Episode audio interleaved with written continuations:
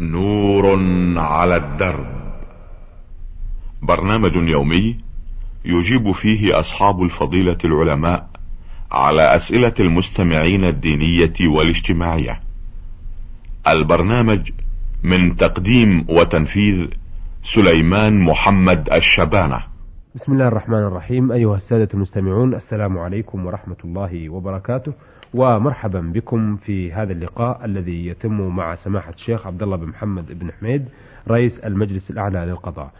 آه مرحبا بسماحة الشيخ في بداية لقائنا هذا. مرحبا بكم. آه سماحة الشيخ هذه الرسالة وردتنا من نجران من مكتبة الأخدود محمد محمد الزكري يقول في رسالته يقول محمد محمد الزكري آه المكرم فضيلة الشيخ المجيب على أسئلة نور على الدرب. أرجو الإجابة على أسئلتي هذه. أولا ما الفرق بين العزم والنية؟ وهل العزم هو النية؟ وكيف التلفظ بها؟ أي بالنية؟ وفقكم الله. يا أخ محمد محمد ازكري من مكتبة الأخدود بنجران تقول ما الفرق بين العزيمة العزم والنية؟ وما حكم التلفظ بالنية؟ نقول لك يا أخي محمد العزم هي النية وهو أنك تعزم على أنك ستصلي أو ستتوضأ أو ستطوف أو ستقرأ القرآن إلى غير ذلك من أنواع العبادات فإنه لا بد فيها من نية والنية هي القصد وهو أنك تقصد بأن تعمل تعمل هذا الشيء تقربا إلى الله سبحانه وتعالى. والعلماء فسروا النية قالوا إنها هي القصد والعزم على فعل الشيء. أما التلفظ بالنية بأن يقول نويت أن أصلي لله أربع ركعات صلاة العشاء فرضا خلف هذا الإمام أو نويت أن أطوف بالبيت الحرام سبعة أشواط طواف العمرة أو طواف الحج أو طواف الوداع. أو يقول نويت أن أسعى بين الصفا والمروة سبعة أشواط لله تعالى وما أشبه ذلك. نقول لك هذه من البدع التي لا أصل لها. النية محلها القلب والتلفظ بها بدعة. لا يجوز أن يتلفظ الإنسان بمثل هذا قائلا نويت أن أصلي الظهر أو العصر أو ما أشبه ذلك. إنما الأعمال بالنيات والنية كما قلنا محلها القلب. والتلفظ بالنية لم يكن من هدي رسول الله صلى الله عليه وسلم ولا من هدي أصحابه فالذين نقلوا لنا صفة صلاته صلى الله عليه وسلم كما في حديث أبي قتادة وحديث عائشة وحديث أبي حميد الساعدي وحديث أبي سعيد الخدري وغيرها من الأحاديث. كلها تدل على أن الرسول لا يتلفظ بالنية. جاء في صحيح مسلم من حديث عائشة قالت كان رسول الله صلى الله عليه وسلم يفتتح الصلاة بالتكبير والقراءة بالحمد لله رب العالمين. فلاحظ قول عائشة يفتتح الصلاة بالتكبير. إذ لو كان يتلفظ بالنية لقالت يفتتح الصلاة بقوله نويت. لكن كون يفتتحها بالتكبير دل على أنه لا يتلفظ بالنية. هذا من جهة فعله والأحاديث في هذا كثيرة. بل الصحابة نقلوا لنا اضطراب لحيته. في في قراءته في السرية وسألوه عن الشكتة التي كان يسكتها بعد تكبيرة الإحرام وقبل أن يقرأ. فقال له أبو هريرة يا رسول الله بأبي أنت وأمي ما تقول؟ يعني بعد تكبيرة الإحرام وقبل أن تقرأ. قال أقول اللهم باعد بيني وبين خطاياي الحديث مما يتضح أن الصحابة نقلوا لنا كل شيء. فلو كان الرسول يتلفظ بالنية لنقلوه لأن هذا مما تتوفر الهمم والدواعي على نقله. والرسول يقول من عمل عملا ليس عليه أمرنا فهو رد. وشيخ الإسلام ابن تيمية يقول والله لو بقي أحدهم عمر نوح يفتش هل كان الرسول يتلفظ بالنية عند إرادة الصلاة أو غيرها والله لا يجد لا في حديث صحيح ولا ضعيف ولا بل ولا موضوع.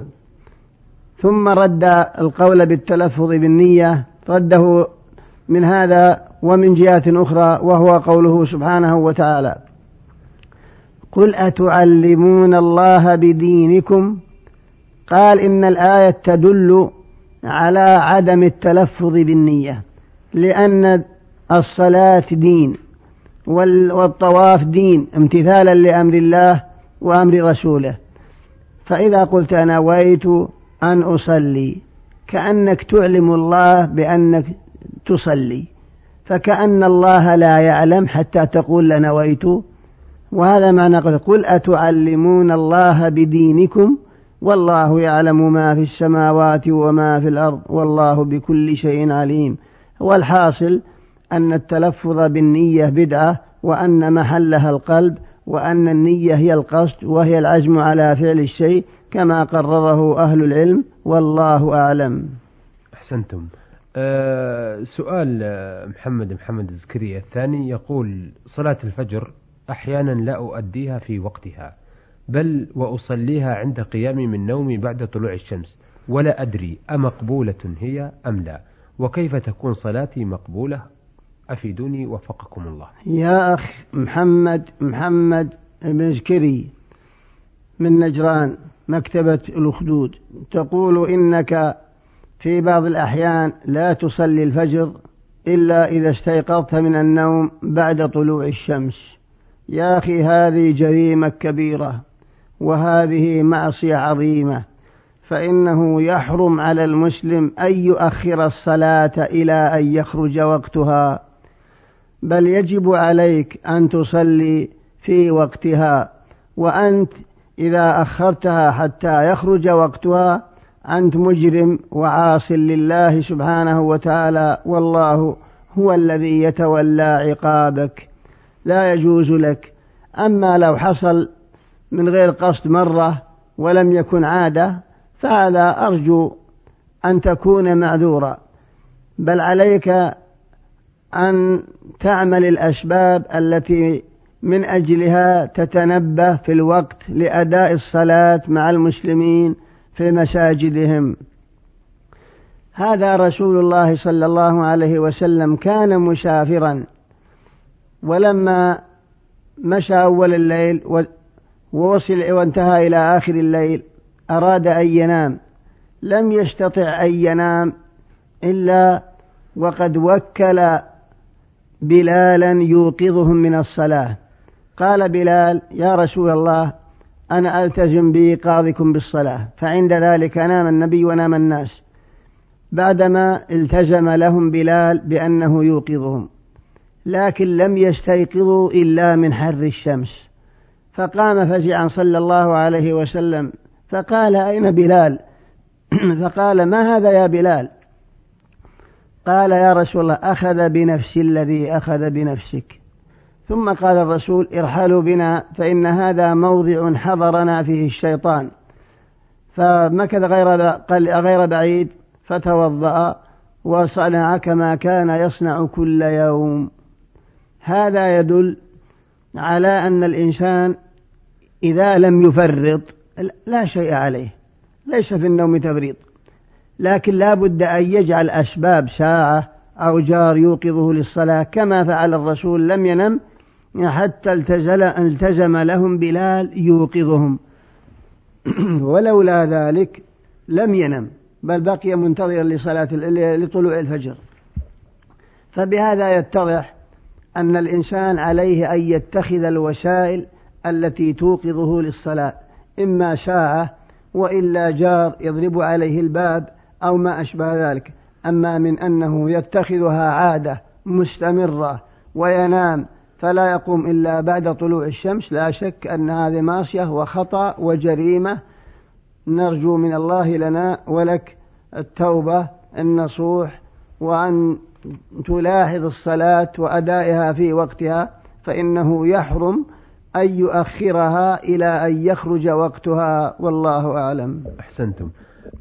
سؤاله الثالث يقول عند سماعنا لموعظة ما تخشع أو نخشع ونتوب ونقول إن شاء الله لن نعود ولكن ما تمر مدة حتى ننسى ونعود في لهونا وما كنا عليه فما هو الحل؟ أفيدونا حتى لا تكون أه حتى لا تكون أو لا نكون بين ذنب ثم توبة.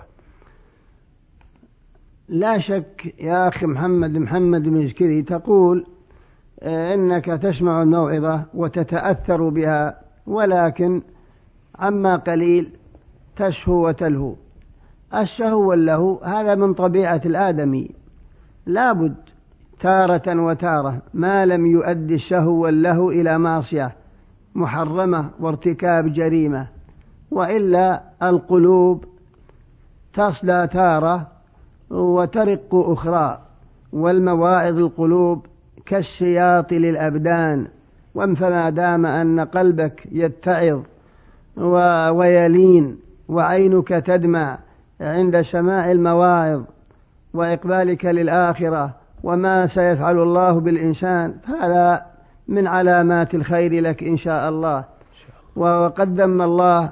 أصحاب القلوب القاسية قال تعالى ألم يأن للذين آمنوا أن تخشع قلوبهم لذكر الله وما نزل من الحق ولا يكونوا كالذين أوتوا الكتاب من قبل فطال عليهم الأمد فقست قلوبهم والآية الأخرى فويل للذين فويل للقاسية قلوب فويل للقاسية قلوبهم من ذكر الله إلى غير ذلك.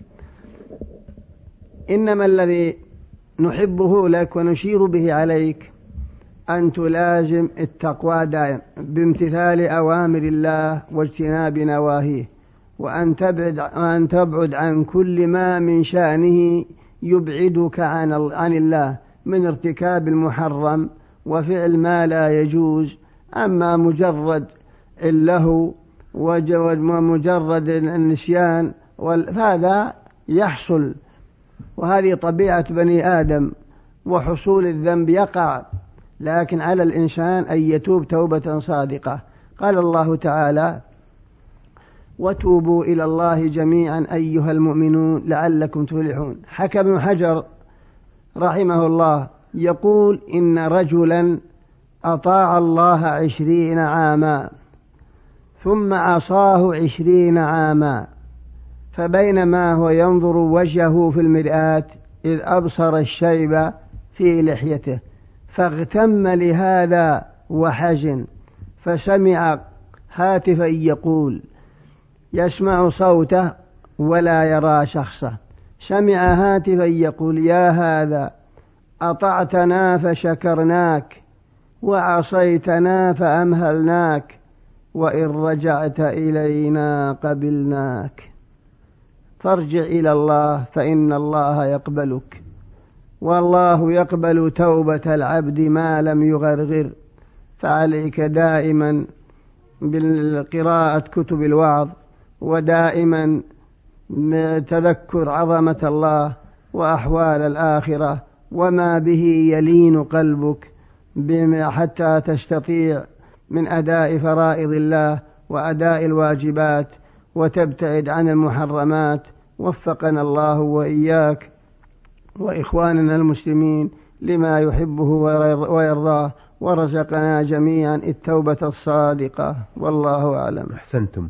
أه بقي سؤال من أه محمد محمد الزكري يقول فيه حثنا الرسول صلوات الله وسلامه عليه على المرأة الصالحة والظفر بها ولكن كيف أختار المرأة وكيف أعرف ذلك؟ وأنها أه امرأة صالحة فالدين لا يرضى بالتعارف حتى النظرة عندنا تكون تكاد تكون ممنوعة. آه، أرجو الإجابة وأن تفيدوني بالتفصيل. وفقكم الله. يا أخي محمد تقول إن الرسول حتى باختيار الرجل الزوجة الصالحة وهي ذات الدين. كما في الحديث اظفر بذات الدين تربت يداك. وتقول كيف أستطيع أن أعرف أن هذا الدين في حين أن الرجل لا يستطيع أن ينظر إليها. الدين لا ينظر إليه. والشريعة أباحت لك أن تنظر إليها إذا كانت لك رغبة في تزوجها. فإن النبي صلى الله عليه وسلم قال إذا أراد أحدكم أن يتزوجها فإن استطاع أن ينظر منها ما ينظر فليفعل أو كما ورد. يعني ينظر إلى وجهها ويديها إن أمكن. فهو يباح لك ما دام أن لك رغبة في تزوجها. أما كيف تعرف الدين؟ بالسؤال. أنت لو رأيتها لا تعرف أنها دينة بوجهها ويديها فتعرف أنها نشأت في بيت صالح وأنها دينة تقية بسؤال الناس وجيرانها والذين يخالطون أهلها ويلابسون بيتهم. تعرف هذا؟ فكثير من الأحكام لا تثبت إلا بالشهود. شاهدين؟ القاضي مثلا لا علم له بكل شيء ولكن الرسول يقول البينة على المدعي. فالأحكام لا تثبت إلا بشهادة فلان وفلان وما أشبه ذلك.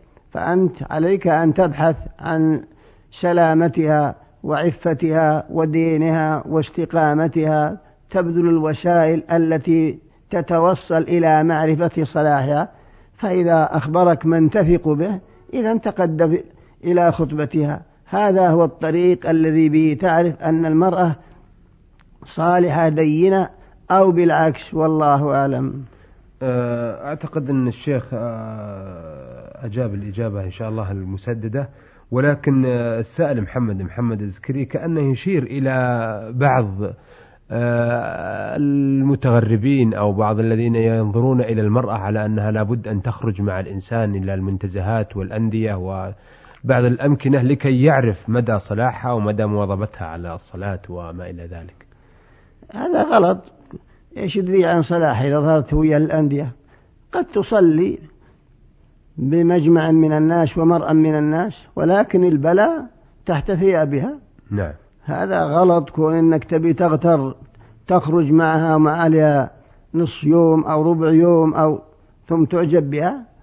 فلا يمكن أن تعرف صلاحها من فسادها من استقامتها من عدمه إلا بمن يخالطها ويخالط أهلها المدة المعروفة. أما مجرد صحبتهم يوم أو ما أشبه ذلك فكل هذا لا لا تستطيع. أن تعرف بها مدى صلاحها من عدمه والله أعلم. أحسنتم. أيها السادة إلى هنا نأتي على نهاية هذا اللقاء الذي اقتصرنا فيه على الإجابة آه، على رسالة محمد محمد الزكري من نجران مكتبة الأخدود وقد بعث بأسئلة قيمة وفقه الله ووفق جميع المسلمين. عرضنا هذه الرسالة على سماحة الشيخ عبد الله بن محمد بن حميد رئيس المجلس الأعلى للقضاء.